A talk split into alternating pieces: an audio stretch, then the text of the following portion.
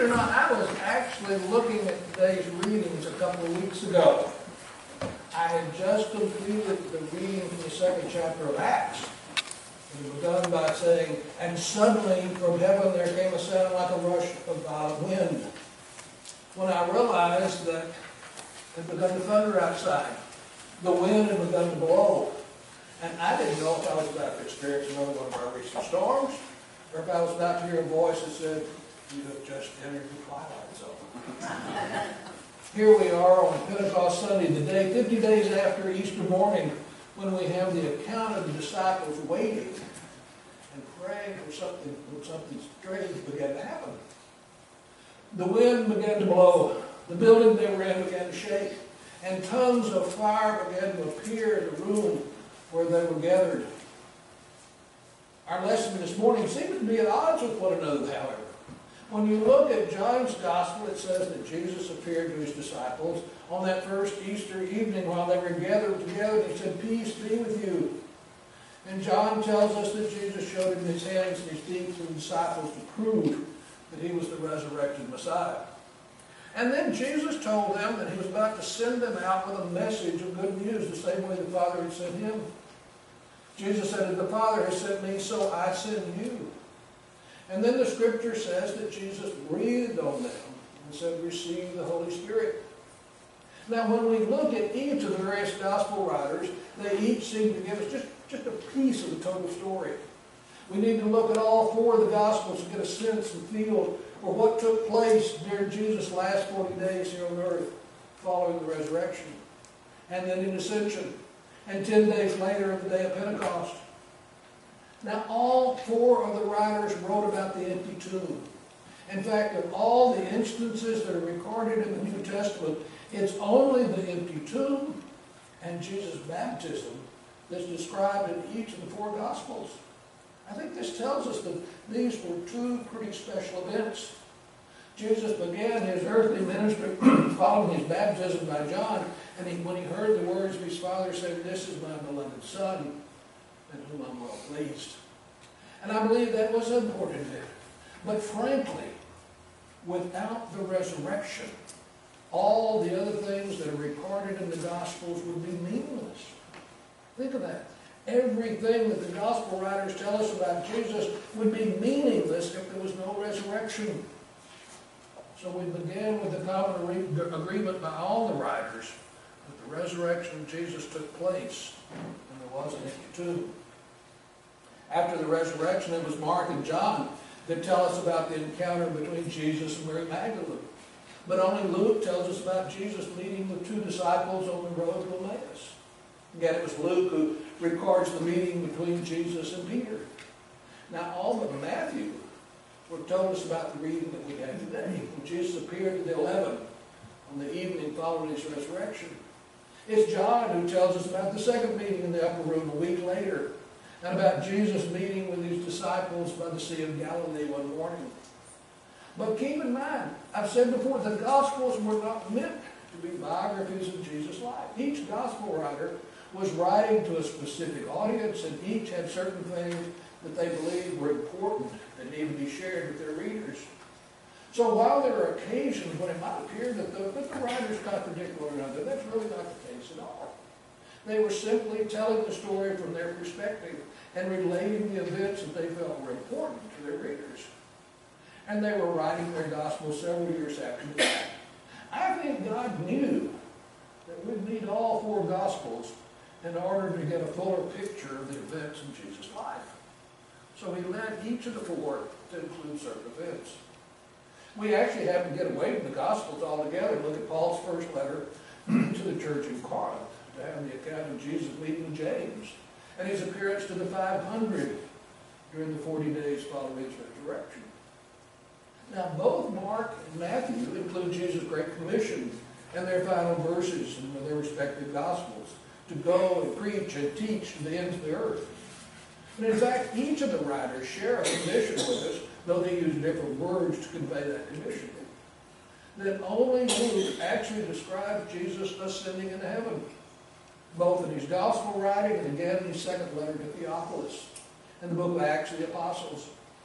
So as is so often the case, we need to look at all the gospel stories to get the fullest picture of the events in Jesus' life and those of his disciples. In last week's reading, Luke described Jesus' final instructions to his disciples. They will return to Jerusalem and wait. They were to wait there for the gift of God's promise. Jesus said, in a few days you'll be baptized with the Holy Spirit. Remember, at the very beginning of Jesus' ministry, at the time of his baptism, John had said, I baptize you with water, but one who is to come will baptize you with the Holy Spirit. And now in this morning's gospel lesson, Jesus and his disciples on the evening of his resurrection, and we read that Jesus breathed on them and said, receive the Holy Spirit. Then when we read Luke's account of the day of Pentecost, we hear that violent wind. We watch as the house begins to shake. We witness the tongues of fire. And it says that all those gathered were filled with the Holy Spirit. And at first blush, somebody might say, well, I thought the disciples received that back on the day of Jesus' resurrection. And now you're suggesting it didn't happen until 50 days later. Well, that's not the case. That isn't a contradiction. Well, really? Not really. Remember, the disciples weren't the only one in the house by themselves. Luke tells us that there were about 120 other believers that were there with the disciples. And it was to those 120 that we speak about this morning, the coming of the Holy Spirit. Now, there are several stories in the Old and New Testament. We read of men and women being filled with the Spirit of God. Abraham and Moses were said to have God's Spirit, as did David and Elijah. The Scripture tells us that both Mary and Elizabeth were filled with the Holy Spirit. So the Pentecost story, nor the reading from this morning's Gospel, is the first instance when we're made aware of the existence of the Holy Spirit. Both Jesus and the Holy Spirit have been in existence with God the Father since before the beginning of time. Okay, well, maybe we'll talk about that next week. I don't know. Trinity Sunday. What Luke is describing this morning, though, is an instance where the church, as a body, experienced the Holy Spirit in a special way. The 12 were not alone in the room when the building began to shake. There were others there who would, in the days to come, begin to form the early New Testament church. In John's Gospel, it tells us that Jesus breathed on his disciples and they received the Holy Spirit. And related this event, John may have been thinking back to the creation story.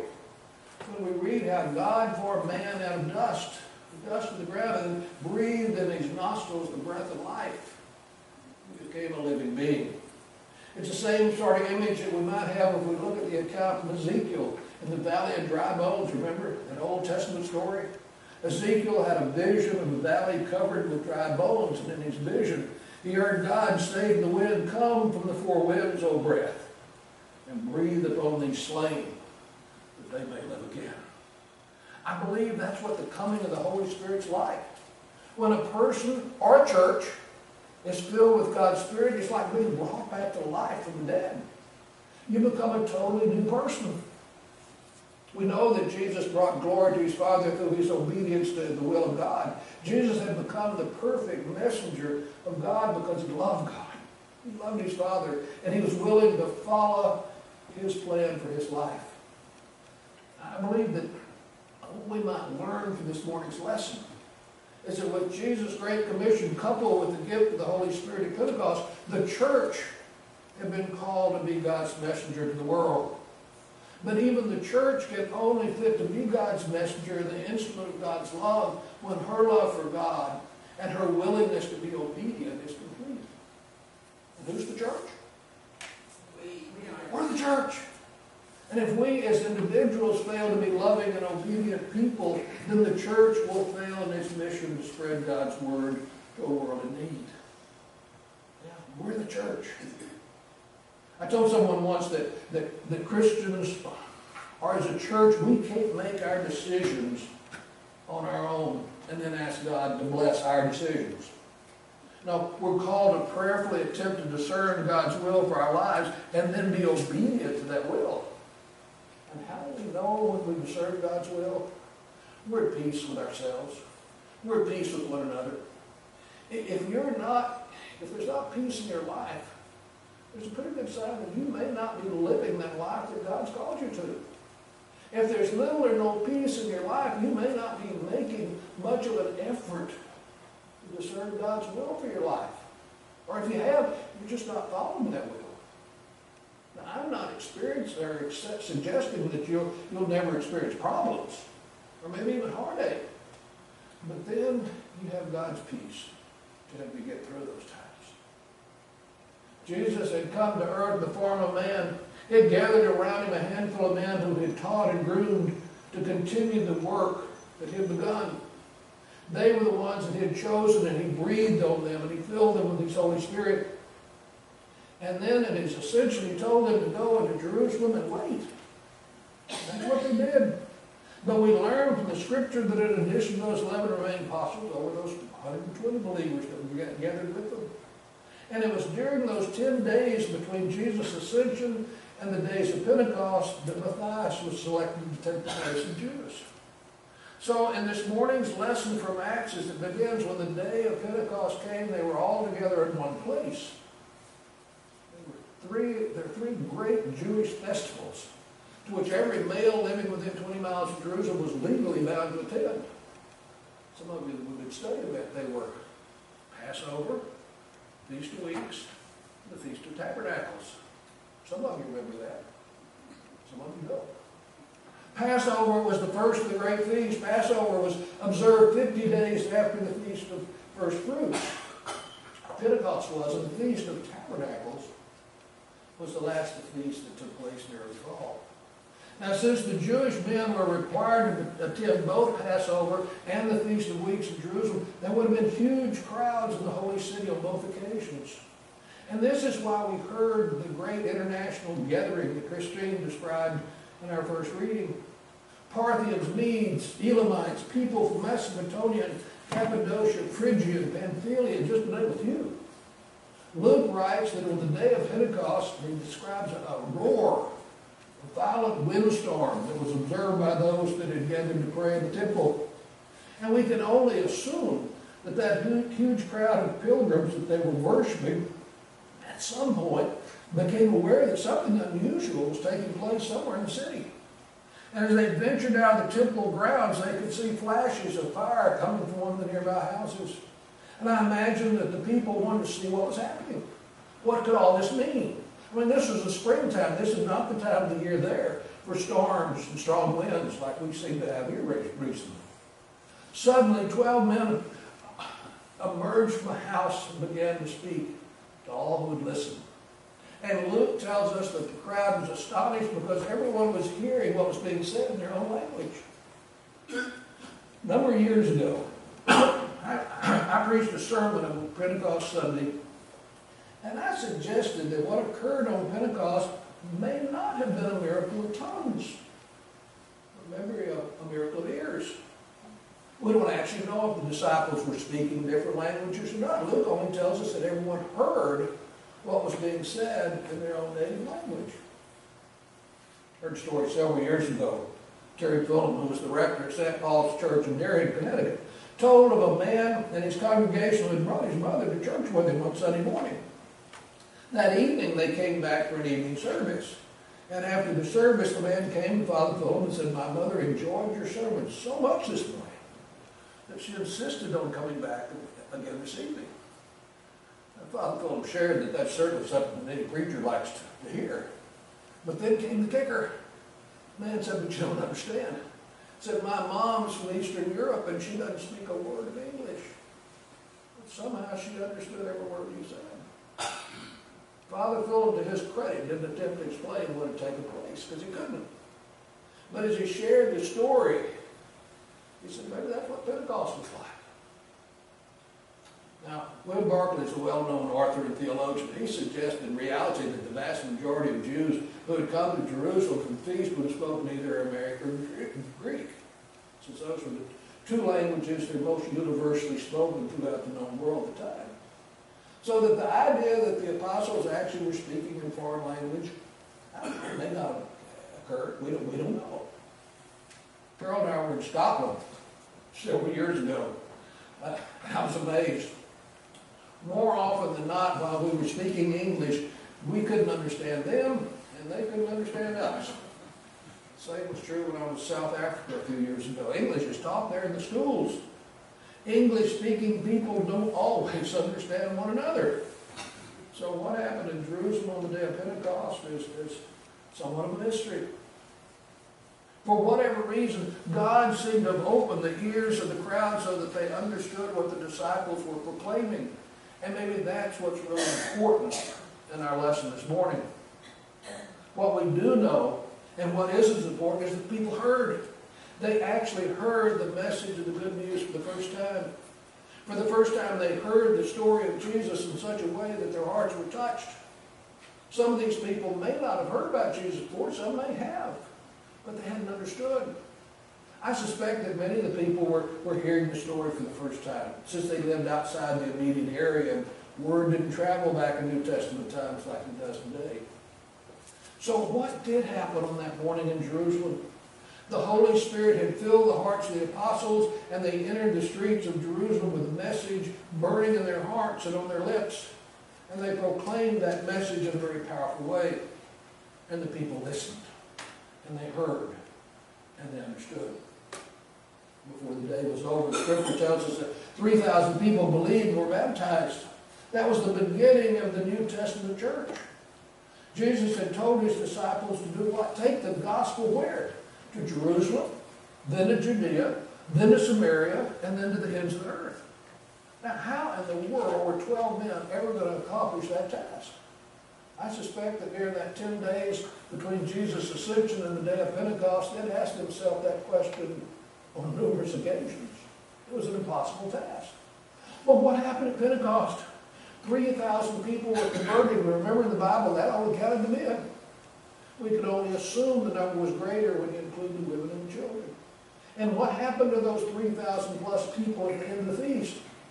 They returned to their homes in Judea, in Samaria, and to the ends of the earth. And they took the good news with them. The church had been born.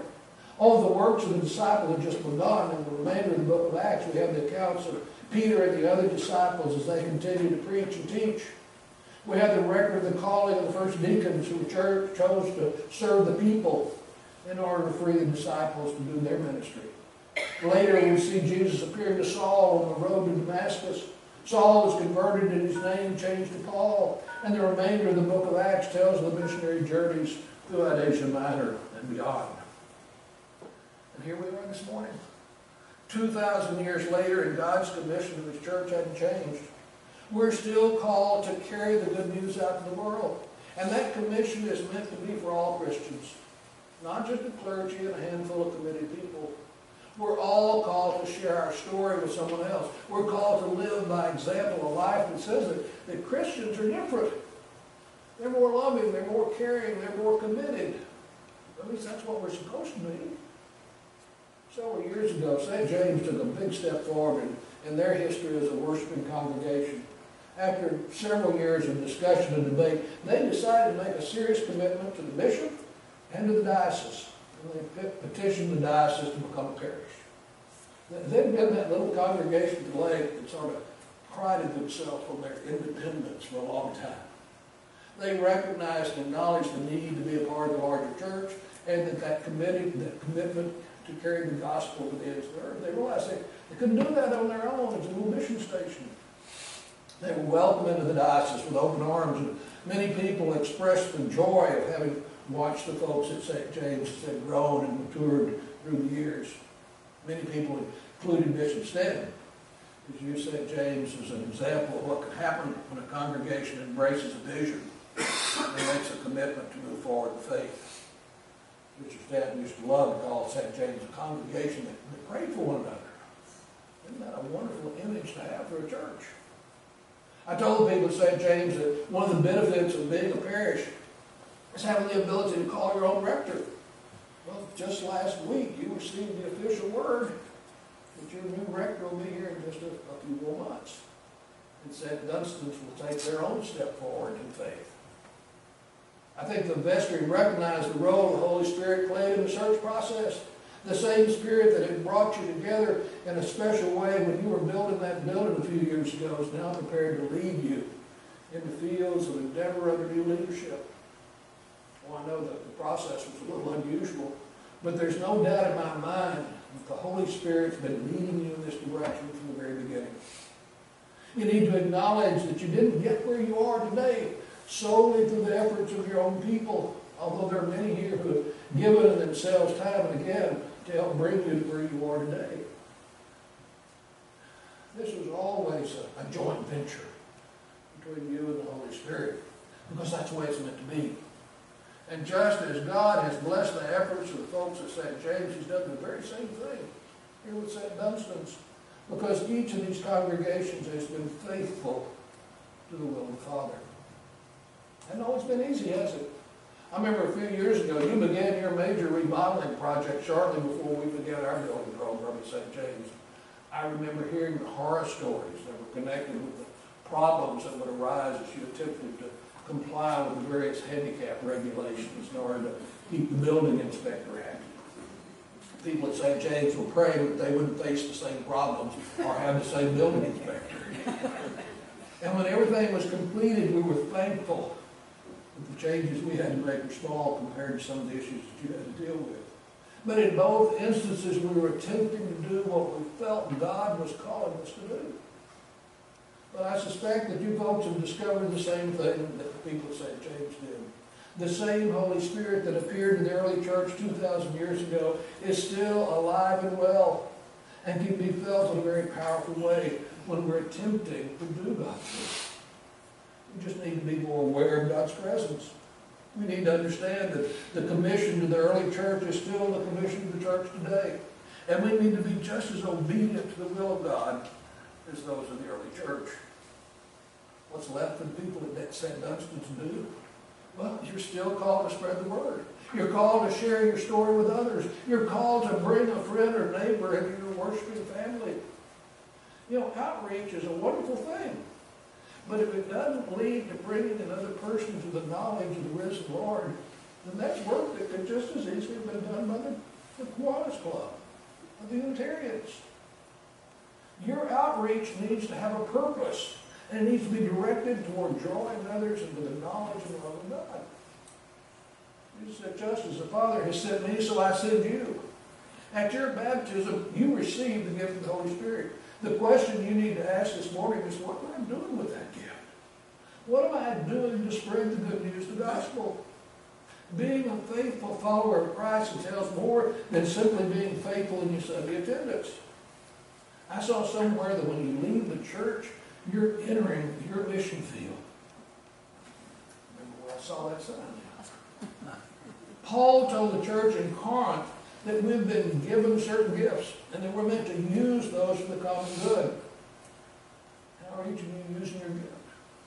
May we recognize the presence of the Holy Spirit here with us in our midst this morning as we continue to worship the living God. And may we give God thanks that He cares enough for His children when He sent us His Spirit to be with us in all that we do. This is Pentecost Sunday. But let's not just remember God's Holy Spirit and His work and His church and our lives as individuals on this one day on the church calendar. Let's begin each day by giving God thanks for the gift of the Spirit and asking that we'll be open and receptive to His leadership in our lives each day. The psalmist said, O Lord, how manifold are your works. They remember these words and found joy in the knowledge that one of His mighty works was giving us His Holy Spirit.